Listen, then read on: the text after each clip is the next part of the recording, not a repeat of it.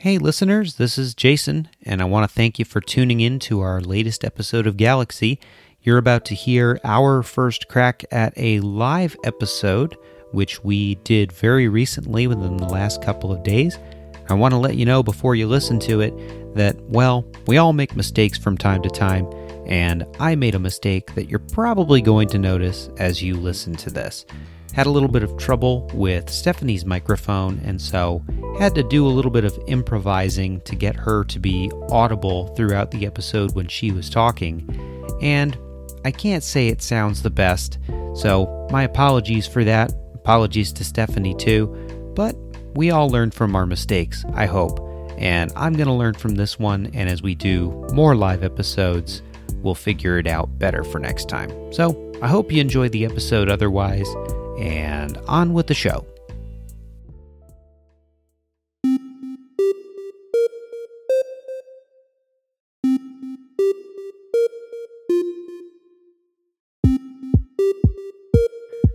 So, um, it's 4:31. We're a minute late, but um, hey, maybe you're a minute late too. So it's okay to have a little bit of banter, isn't it? Hopefully, I mean, uh, if there's no grace for us, then it's a hopeless world. Well, um, welcome if you're listening here on Podbean Live. We are doing our first live episode of Galaxy. I'm Jason Stark. I'm Stephanie Younker. And I'm Jacob Younker. And um, if this, this is your first time listening, uh, maybe it is, I don't know. But um, if this is your first time listening, this is where we explore the sci fi novels of Isaac Asimov one at a time in the order that they were published. And we explore the themes and meanings that are in the books. We also discuss their relevance for today. I have read through these books um, once or twice, and Jacob and Stephanie are new to them. And so we want to offer the perspective of both the seasoned reader and the newcomer. Uh, whichever camp you fit into, we want to um, we want to offer a perspective that is close to that. So today we are doing this live episode uh, special again for the first time and what we want to do is we want to share our closing thoughts on I, Robot. We have spent several episodes talking about this book, and now we're going to close up our thoughts. Why are we doing this? I think it's because we've spent these episodes talking about different chapters and different stories. I mean, it's a book made up of short stories that were then later formed up into a full novel. And because of that, each chapter has its own particular questions that it's asking. They're not always exclusive questions, there are a lot of shared themes and uh, shared motifs. But there are a lot of specific aspects to each story that make it unique. And so that's kind of shaped our episodes so far. The question is how does this book look when you look at all of it? When you take all of it together now in the form that it now sits? And what is the overall impact of it? What's the overall import, and um, and does it hold up? Those kinds of questions. So that's what we're going to do. Uh, we're going to offer some of our final thoughts when it comes to the entirety of the book. So why don't we go ahead and start off? Um, Stephanie, do you want to share maybe some of your thoughts of the whole of I, Robot? Yeah, this was the, my first time reading through I, Robot, and before that, I had seen the movie, and obviously they're nothing alike. yeah, very surprising for me.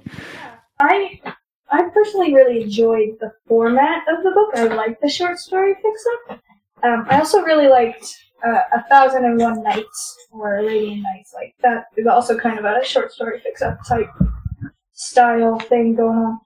But um, I really felt like Asimov just created this world and kind of plopped us into it, and we kind of got to see different parts of the world at different times. And to see the movement from the beginning to the end was really, really interesting. And now I'm kind of like, well, I don't know that you actually went anywhere with the plot. Like, you gave us several stories that kind of wrapped up, but now I'm really interested as we move into the next book to see what he does overarching, like to get some more human stories in there. Yeah, it definitely feels like we opened a door and we haven't stepped out yet. Like the whole book feels like we opened a door and haven't stepped out yet, which is wardrobe into Narnia. Exactly. And because it's really exciting to talk about sentience of a robot, and it's really exciting to talk about AI, and it's exciting to talk about um, harm and non harm, and what's helpful, what's not helpful, who's got power, things like that. But um, all we did was basically ask those questions, and I'm really excited. Like Jason, Jason, you've read Pebble in the Sky and so on, and, and all the other books that follow up, Mhm. and I have not. And now I'm looking ahead with uh, like big bright eyes, like, oh man, we're gonna jump in. Yeah. Waiting for this. So what? Yeah, Well, I mean, little little hint here. I mean, when we get into Pebble in the Sky, um, maybe I'll hold this off uh, until until maybe the end. Oh, don't do that to Okay. me. Don't do that to me. no, it's okay. It's okay. Um, you know, and well, I will say that when it comes to other Asimov books, there are a few other um, robot books that he wrote that were just again like collections, not just the robot series, which is part of what we'll be reading, but other robot short stories that were later collected. There's like robot dreams, and then there's robot visions, and all of these, including the stuff from I, Robot, were later published into a like comprehensive robot short story anthology yes. called um, called the Complete Robot. And so we have not gotten into all of the robot territory that Asimov has to cover. It's just that we're covering the publication order of of Asimov's novels, and this is just kind of how how it's unfolding for us. So Yeah. there's more robot material from Asimov. We just haven't touched it all yet. Yes, I'm so excited. Yeah, I mean, one of these days we can get into those. Um, uh, but obviously, we've got other territory to cover before that. Yeah, Um, obviously, we're not the only ones who've had thoughts on I, Robot this this whole time so far. Yeah. Um, as far as my thoughts on the whole book, I feel like, you know, I think you've already mentioned, Jacob, in a previous episode, how it does appear that these chapters in the book do have a certain intentionality to how they're arranged. And I think you can feel that, you know, by the end of the book, maybe I'll back up. At the beginning of the book, robots are they're essentially like voiceless. And I mean, in in the case of Robbie, he's literally voiceless. He does not have um he does not have a, a mouth to speak with or a or a any sort of thing that produces sound like for speech. And um and they're very much just servile. They have specific functions, and um, they're just that's all they're doing. They're they're fulfilling the roles that humans are telling them to fulfill. But the the interesting thing is that over the course of the book, uh, the robots become more and more powerful and begin to have the potential to exert more influence over people until at the end actually it's the machines that behind the scenes are the ones that are truly in control and that's um i think that's a very powerful thrust forward even though again it doesn't Uh-huh. like it doesn't feel like the book really ends you know Yeah. although if you look at it in terms of this um this directionality of control i think that Yeah. that is that is a statement that's being made by the end of the book is that machines um have the capacity to kind of overtake um the vitality of humanity if not um if if their course leads down a certain path Interesting. and yeah. so um i saw a, i saw a little video clip of an interview with asimov um a little while ago and basically you know he was talking a lot about you know as technology increases and things like artificial intelligence increase what happens at a point i mean he's basically talking about like transhumanism like that kind of stuff. Ooh. Oh, yeah which you know this was 50 60 years ago probably that he was having these discussions. So it's like i had never even heard of such things until a little while ago. So i'm like well these these ideas are kind of are kind of old but the idea of like what happens when you start having people who are augmented by technology? You know where's the point at which which humanity and technology balance or tip one way or the other? Just like to me frankly like really creepy stuff. Um i don't know if that's creepy for everybody out there who's listening but it is for me. Um Consider me creeped. yeah. Um but i would say that obviously in other ways i mean i think the messages hold up and the questions that are asked hold up. I just think it's the technology that doesn't really hold up. You know, the the way that it's described in the stories. I I don't think that that really um, stands the test of time. Well, did you know that at Disneyland, Disney World, I think it's Disney World, they changed Tomorrowland so that it's no longer like what we think the future will hold because people have stopped caring about The future. The technology of the future, but instead it is um, it's like a 50s retro what they thought the future would hold. Hmm. So it's this like nostalgia for the future type. Yeah, We have so little hope in our own future that we're looking at others people's future. Yeah, so like, the whole yeah, what Asimov and his contemporaries thought would happen, you know. right. And Asimov wasn't alone. You know, I think he was just one of many people who had this vision of the future. If you think about old 50s sci-fi movies. Absolutely. with their different conceptions of space travel and robotics and uh, and what have you that in the end have not really held up very well like No. he didn't see uh, a really digital age coming um, and and it's it's plain to see in his writings as we'll keep moving forward especially his earlier writings that no he doesn't really see foresee digital technology or anything and and you can't really blame him for that so i think that the book has a has a charm that comes from that to a certain yeah. degree um and it's an interesting it's an it's an interesting observation on the past and the past's view of the future, like you were talking about with Tomorrowland. So, um, does that kind of sum up our final thoughts on the book, or is, or do you have anything else to throw in? Uh, I think we'll we'll all have bits and pieces, but we're not the only ones interacting with this book. No, no, not at all. Um, we have um, we have some comments that we want to share, and um, that that is to say, comments that listeners have put in on our Podbean page on the one hand, and also we have a lot of comments from Facebook as we've kind of tossed out little questions here and there from one episode to the next. We've tried to start little conversations from our page and share them to different sci-fi related uh, groups, Asimov related groups. And so we want to talk about some of those things.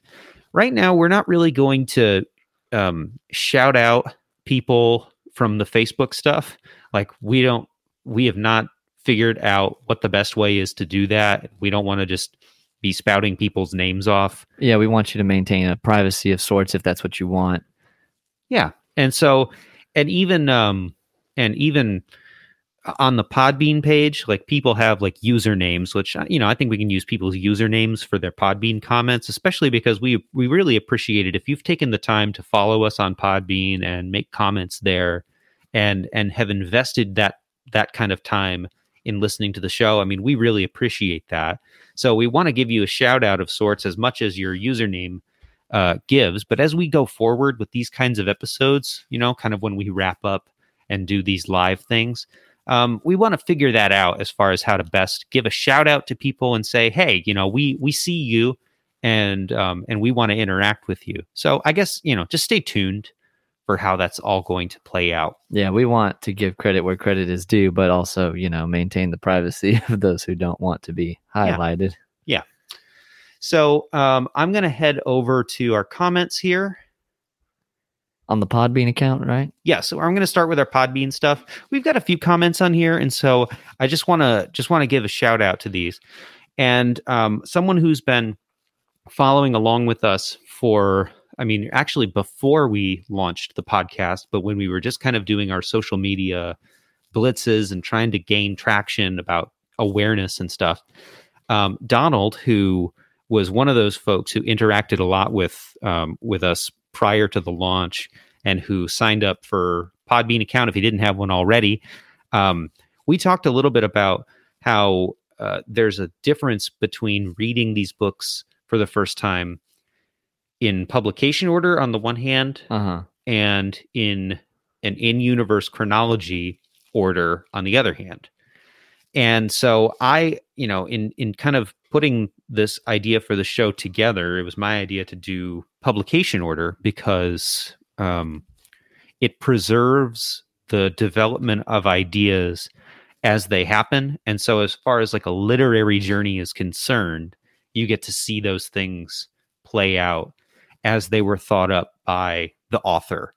I mean, it's kind of like watching all the Marvel movies in the order that they were released into the theaters, Yeah. as opposed to like doing them all in um in in an order that is like like watching in Cap- universe chronology. yeah, like watching Captain Marvel like way earlier because it's set in the 1990s. You know, Yeah. like so that that the difference of that sort of thing.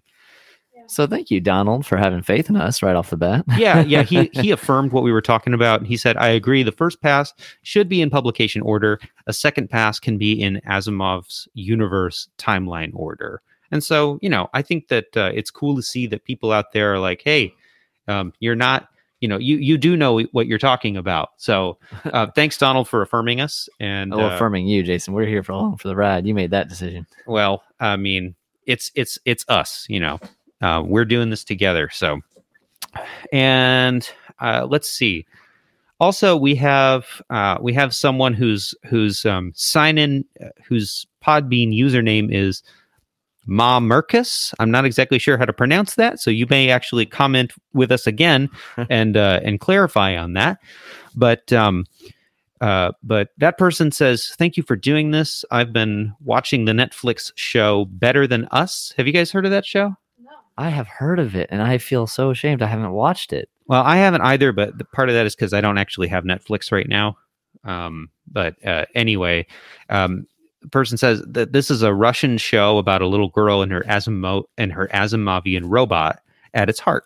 Whoa! Yeah, and um, like many Russian novels and visual media, explores the concept of families. And um, I had replied back and said, you know, that we'll have to check that out. Um, I may have to check it out at some other time when I actually have Netflix. But if you guys get the chance, um, check out the show and let me know what it's like. yeah. Thanks, Ma. Yeah, and um, Ma Mercus. well, uh, one second here. Um, then um, also a second uh, a second comment from Mamercus um, talking about our different robots from um, from the Greg and Mike episodes. So Speedy and Cutie Yeah. and so, um, and we talked a little bit about the Gilbert and Sullivan thing about how Speedy's Yeah. singing Gilbert and Sullivan. And he thought that maybe Gilbert and Sullivan is like the residue of some sort of like, I don't know, vocal test or vocal diagnostic, you know, running Ooh, stuff that'd be through. interesting. it would be cool. Yeah. I don't know. I mean, that it, it feels like you kind of like, it feels like kind of like retconning it and Yeah. saying, where really, you know, I, I know that Asimov loved Gilbert and Sullivan and he was part of like Gilbert and Sullivan clubs and stuff like this. And so it's a, it's a fun little thing to toss in there. It would be a fun consistency to have, like, you know, what better way to test out a voice box than to listen to something you like to listen to? Right. Right. Um, and the religion of the prophet Cutie uh, said could be a commentary on multiple aspects of religion, philosophy, and religious philosophy. Incorrect postulates lead to incorrect conclusions. Um, he said, I'm not sure whether religious zealots are like robots or robots make more effective zealots than humans. and what happens when the station needs replacing? God forbid this incident becomes public. So, you know, um, a lot of interesting comments there concerning our uh, concerning our good friends, uh, the the robots that our good friends Greg and Mike have to deal with. So, thanks very much for the comment, and uh, thanks for listening. yeah, I- no, that's a wonderful image to think about. Like, what happens when they need to replace the machine?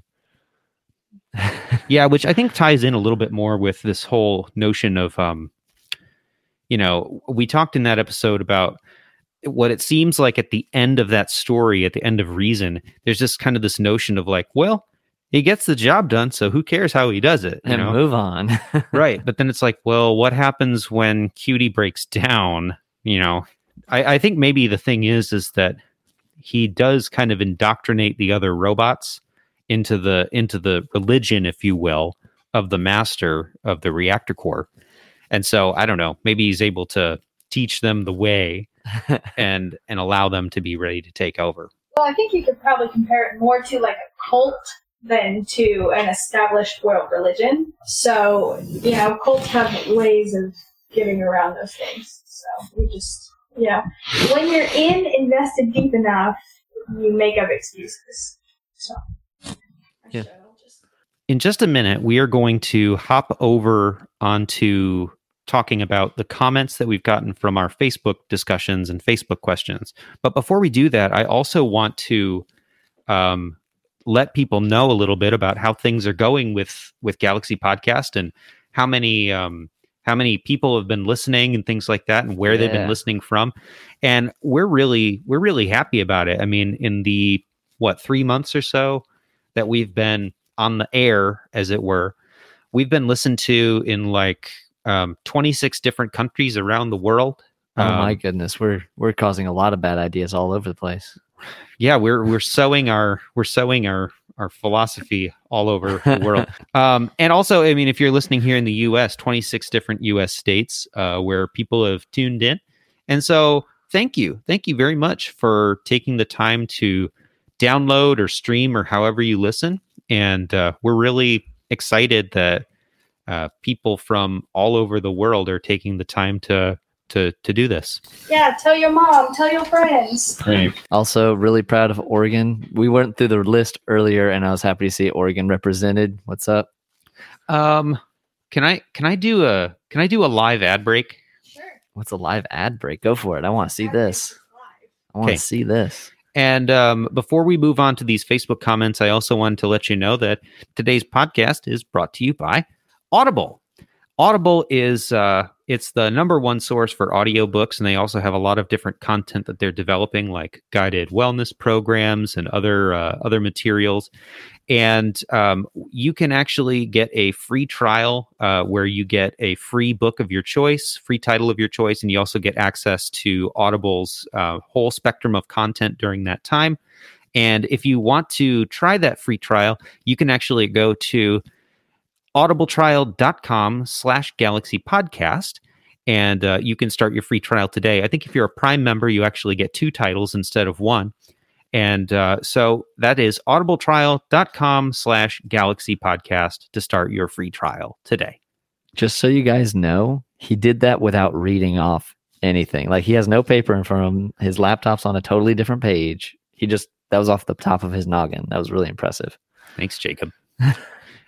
I have mentioned in the recorded ad that I actually listen to most of these books as opposed to reading them with my eyes. I think that's true for you too, right, Jacob? Yeah, I, I drive in the car with Audible all the time. Yeah. And I have a job where I'm able to like kind of zone out. I'm a janitor, you know, so it's like I can I can just put my earbuds in and, and just listen to these books. And so it affords me special opportunities. So on to Facebook. So we started several little conversations from our Facebook page, just little questions, and we wanted to get people's um, we wanted to get people's reactions. And uh, then I kind of shared those questions to all the different sci-fi groups and Asimov related groups that I'm a part of, and we harvested a lot of different thoughts and comments some of which were i think referencing and understanding that I, Robot is kind of in the context and some that were just kind of generalized thoughts and so we want to run through those real quick and share some of the the really uh, really creative answers that people gave to the questions which one are we starting with again We are going to start with talking about Robbie. So the first question is inspired by Asimov's Robbie. If you knew that it would effectively protect your child from harm, would you purchase an autonomous robot as a nanny? Why or why not? So lovely essay question there, Jason. Get everybody started. A large amount of the answers were yes. Um, you know, Yes, buy a robot. Yes, absolutely. I would get one. Yep. Um, a lot of comments that were saying yes because then I can, you know, control it a little better than a human being that I have to trust, or yes because it's easier to find than a human being I have to trust, or um, I want to point out that during the recording of this episode, I said, "Yeah, that sounds like a great idea," and I got heat. you did. I, I'm wondering what the overlap is between people who read the book, listened to the podcast, and commented. Because I'm wondering if people did all three. That'd be great. Just want to. I just wanted to say thanks to everyone who supported me. I feel supported. It was so funny. Yeah, because I thought I was very clear in the, you know, in the podcast. That I think that would be a bad idea. You know, even if you feel like you can control it, you obviously can't. Like that's the point that Asimov is making. Well, a new stat that I recently read from, I think it's Barna Research Group, is the uh, the amount of trust, general trust in the average person. So, like, how trusting am I of a Joe Schmo on the street, right?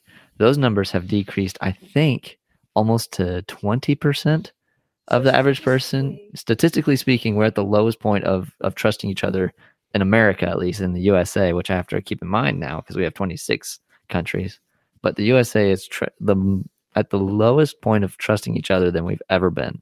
So statistically, we trust each other less than we used to. So get a robot for your nanny. I, I, I will not be swayed by the internet comments. Although before we move on from this one, I do feel like one of the things that I think there was one, there was only one person out there, happens to be a person that I know. Um, there was only one person out there who questioned, you know, well, what about the fact that a robot can't teach values? And I don't know, maybe it's because of the way that I worded the question, you know, because the way that I worded the question, it made it seem as though what was going on and what's at stake is the protection of a child, you know? And that's one thing. But when it comes to the not just the protection of a child, but caretaking, which I think that Growing up of a child's mind and spirit. yeah, you know, I think maybe that's something that can per- perhaps sway somebody in terms of what their answer would be. I don't know. No, that is a great question. Um, it, it makes me start to think of like, oh, you know, I mean, uh, with a nanny to some extent, they can interact with emotions, and a kid has to learn how to interact with their emotions. Whereas a robot's just going to sit there, stare at them pretty cold because they're not hurting themselves. Right. Right. They're not going to help develop that sense of community. They're not going to help develop a sense of humanity in the child. There, there. that makes me confident. So thank you guys for for interacting with us on that and backing me up a little bit on the yes. um, the, the next, the one of the next questions that we're going to tackle, we're not going to tackle all the questions. We don't have all the time, but uh, we are going to cherry pick some of the questions and read off some of those. The next question I wanted to interact with was um, a state uh, posted back in September 26th. Inspired by conversations from our latest I, Robot episode, which is no longer the latest, if it meant that people's basics basic needs were always being met, would you support the managing of an economic system by a super intelligent AI? Very, I I didn't have um, much say in posting that one, but I loved reading it and I loved reading your guys' responses. So let's go looking into a few of those real quick. Oh man, uh, I've got a couple yeses and a couple nos. Oh man, and they're all very well versed. So I'm going to read this one right here. Um, I, again, we're not naming names yet. Um, in the future, we may, or if you mm, listen to us live on Podbean, you can drop live comments and live questions as we go. Um, this person writes, "Yes, I wouldn't have to. It wouldn't have to be super intelligent, just intelligent enough for what it needs to do. Balance the books, keep things fair. In fact, less intelligence it is, the the less intelligent intelligence it has, the less likely it could be corrupted by anyone." And I thought that was very interesting. It kind of implies that um, you don't need to have a whole lot of intelligence to be in government, and part of me wants to laugh at that. Yeah. and how about some of the responses from the other end who would have said no? I'm trying to find a no because there's a lot of people that really like that idea, especially this person. So as long as it were proven incorruptible, darn straight, couldn't be worse than the current people in charge. yeah, it does seem as though, you know, when a lot of these questions get asked and when I put them out there, a lot of it, it seems like a lot of the responses felt a little cynical, you know, like essentially saying it can't be worse than what's going on right now. I'm, I'm sure it could be. Lots of things could be. worse. I Lot- guess that's the thing. Things are. Lots of things could be worse. And this person, I, I want to drop names, but we will have to keep that in mind for next time. Uh, this person made a wonderful point. All I heard was, quote, But what if the dictator was really interested in making sure his population was healthy enough to serve him well? Yeah. End So- quote. Very much hearing it in a different way than just kind of the the sure, do it. You know, why not? That person definitely heard, oh, so a super intelligent AI that makes sure that the servants and slaves don't die. That just sounds like a dictator to me. And I think that's a wonderful critique. Yeah, and there were a couple different people who referenced. Um, I'm trying to remember which one is the movie and which one's the short story. There's Colossus, and then there's also the Forbin Project, and they're related to each other. One was a short story, and one was a movie that was written off of it. And I haven't seen it, but I looked it up, and it was about two different super intelligent artificial intelligences who have been set to monitor the nuclear arsenals of the U.S. on the one hand and the Soviets on the other, uh-huh. and how those two in those two intelligences start to be, begin interacting with one another and just like all of the crazy stuff that ensues i guess and the notion of of um, artificial intelligence being in control of something so important and potentially so so risky you know so there were a lot of people who did not um, see this as a good idea at all Yeah. I like this one comment. Nah, I'm a robo racist. As soon as we start giving up our rights to the AI, we've gone too far, and I'll be out there organizing the rebellion. uh, I, I think it's really good to have have both ends. Like, yes, I want to have our needs met, and I see it as less corruption, and another end saying I see it as our freedoms are being taken, and it's more corruption. It's a wonderful balance. Mhm. You guys are great. I think it comes back to that question that we talked about with Robbie of a robot doesn't necessarily have values. So you're giving it power without values and then saying these are the parameters we want. So, you know, it can't necessarily and, and this goes back to what we've been talking on the podcast too. They can't follow the spirit of the law. They can only follow the rules. They can only follow the letter of the law.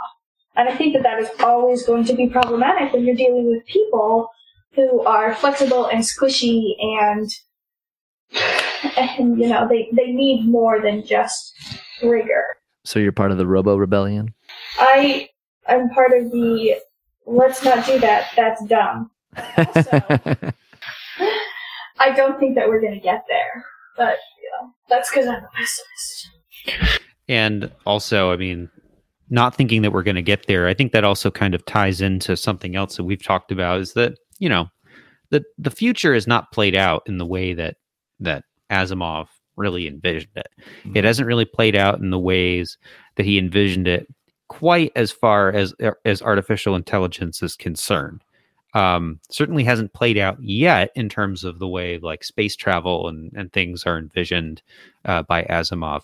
But like you know when it comes down to it some of these questions are hard to really ponder when thinking about them in the context of asimov because Yeah. he's talking about positronic brains. We don't have that you know and we don't have anything that's really like that.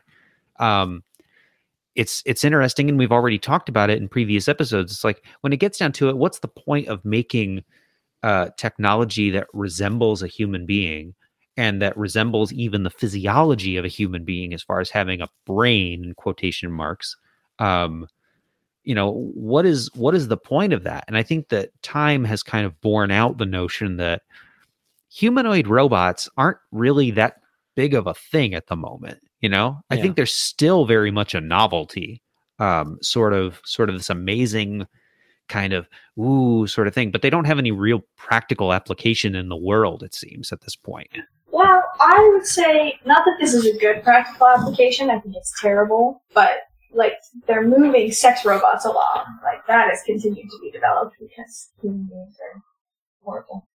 lest lest we leave out that detail yeah i mean but if but- you're but other than that um humanoid robots don't seem to be um don't seem to be all that uh, just to be very clear, if you're listening, well, I keep saying if you're listening live, um, that's usually one of the things that gets cut in our recorded sessions. just wanna make clear that I'm justifying things wrong. Yeah. No, you made a good point too. Um, I, I, my closing thought is I think people want power too badly to let AI actually go anywhere with it. except that I think that to the extent that people can use AI as a tool where they are still in power, but they're utilizing AI, then it's totally being used by the powerful That's at the totally what I mean. expense of those who are not powerful. I guess I didn't. I guess I didn't catch that. That's what you were saying. Yeah. Facebook, man, algorithms. Um, and speaking of Facebook, we're going to talk about our last um, question that we're going to um, talk about. that Also would cut. also, yeah, that would also be cut. snip, Um, snip. But the other one that we talked about was if you could actually construct robots that were truly sentient, would their use as tools and servants be ethical or not? And so um, this one generated a lot of response. Um, I, f- I feel like I can I can shout out my sister Alexis here. She she won't mind. Um, and she said no, it would not be ethical if they were truly sentient because then it would be slavery. Then um, another friend of mine said if part of ethical development is dependent on community, wouldn't we first have to define both the communal relationships and the ethics themselves? I think what she's maybe getting at is that this is um, this could be culture dependent. Um, Yeah. you know, is it is it going to be ethical or not to use robots as uh, as as servants?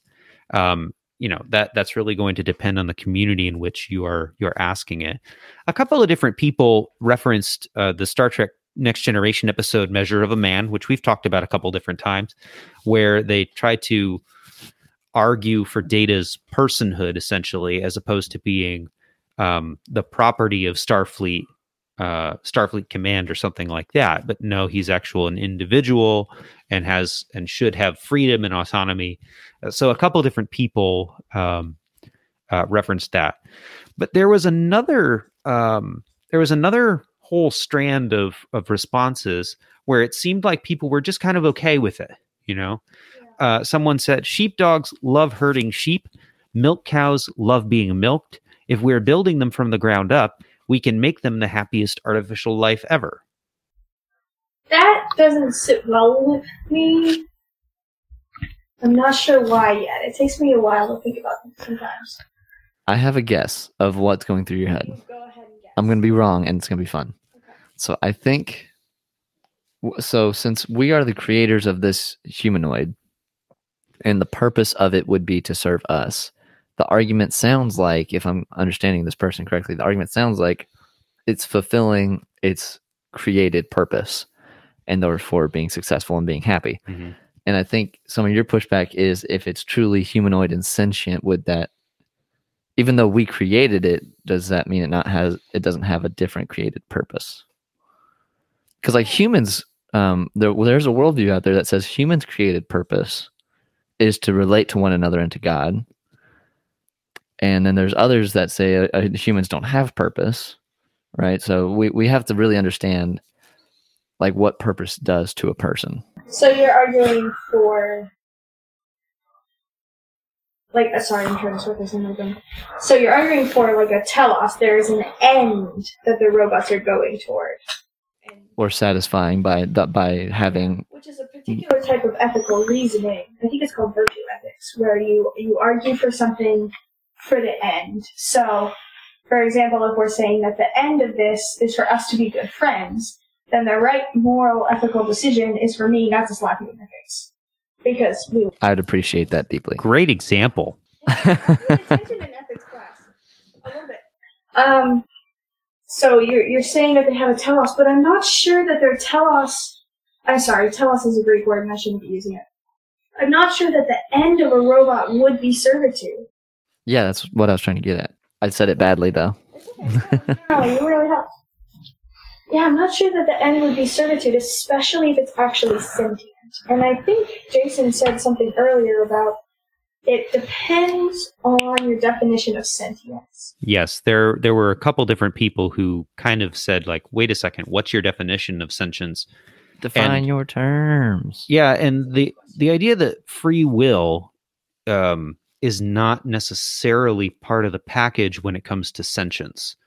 Um, I think that for those who defined sentience as including free will, then they were probably more apt to to say that no, it would be wrong to use them as servants and tools. Mm.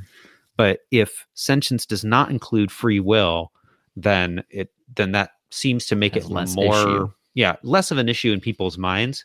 Um, and so so there were kind of there were kind of some people who were on the fence a little bit, also based on the function. Like Yeah. if there's soldiers marching across the battlefield or something, then That's then that sad, makes it then that makes it worse um, than if they're like fulfilling a task that might pose a danger to a human being if they were doing it um, whereas a robot might be able to to in that way protect people from harm and what they're and what they were doing you know those those are different those are different applications with a lot of different questions to them is like well does that make it okay Yeah. And with Asimov's robots, though, they I don't know if they always have free will. Like you can think about Robbie he, and, and all of them, and they have to follow the three laws. So they don't necessarily have free will, but they have the desire for free will. Sentience includes the desire for free will, and I think that that's problematic to then quash that desire for free will. But that was pretty good. That was really good. Yeah. Oof. Well, cool. Well, it looks like we've got some uh, live uh, listeners here in the virtual studio, so we're glad that you're joining us. Um, and and unfortunately, I think you're joining us just in time for us to start wrapping things up. Um, Sorry about that. yeah, well, I mean, you know, eh, and again, what we've said this already, and um, like we're going to be trying to do these live episodes um, from time to time. You know, we want to do them periodically, and every time that we do, we want to get better at getting the word out about it and get better about um, uh, sharing the the news about it with everyone. And so, um, but obviously, this will also be in our feed after the episode is done. So um, let's start bringing this to a close because we've spent what five episodes, four episodes on I, Robot, That's and we had a little episode in the middle there. to be uh, clear, we're not running away from how many people joined us?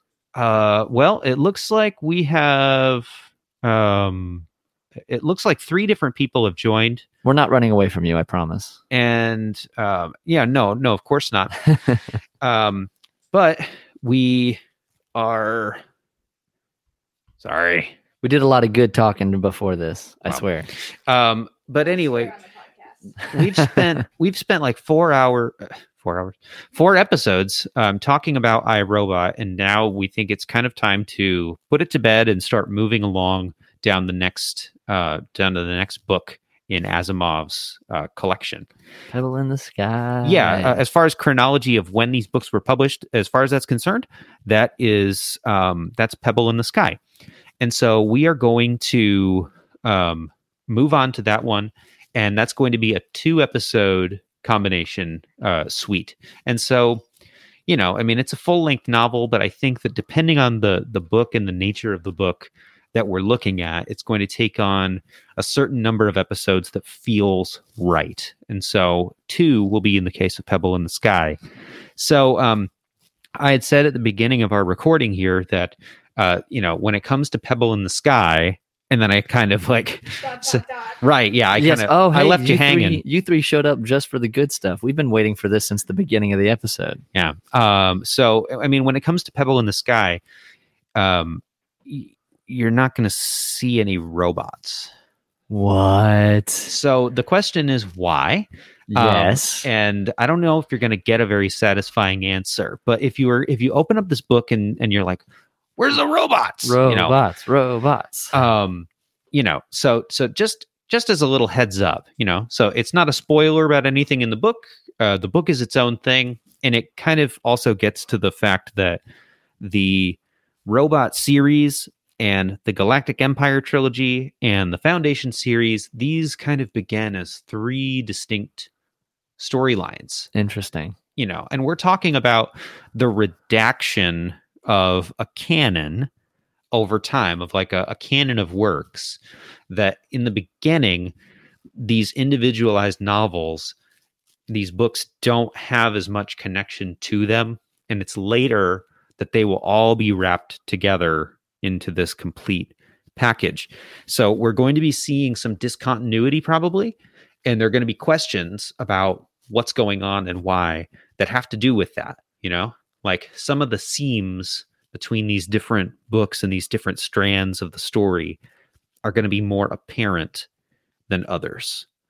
So, Um, but I really like Pebble in the Sky. It's my favorite from the Galactic Empire trilogy. Uh, I think it's the strongest work out of the three. And so um, I'm going to have fun digging into it with you. All right. And I hope that if you're listening here, uh, whether you're listening live or whether you are coming back later to the recording, uh, we hope that you're going to have fun with Pebble in the Sky too. So we're going to need to take a couple weeks off. Um, essentially, like we're going to need to skip an episode. Our school schedules are crazy, and we need time to like actually read through Pebble in the Sky again and get ready and record and process and release. So uh, we normally release on Tuesdays. We're releasing a little early with our live episode here. Um, but we're going to need to uh, skip an episode, as it were, as far as the schedule goes. So be prepared for that. And um, probably somewhere around a month from now, we'll be releasing our first offerings when it comes to Pebble in the Sky.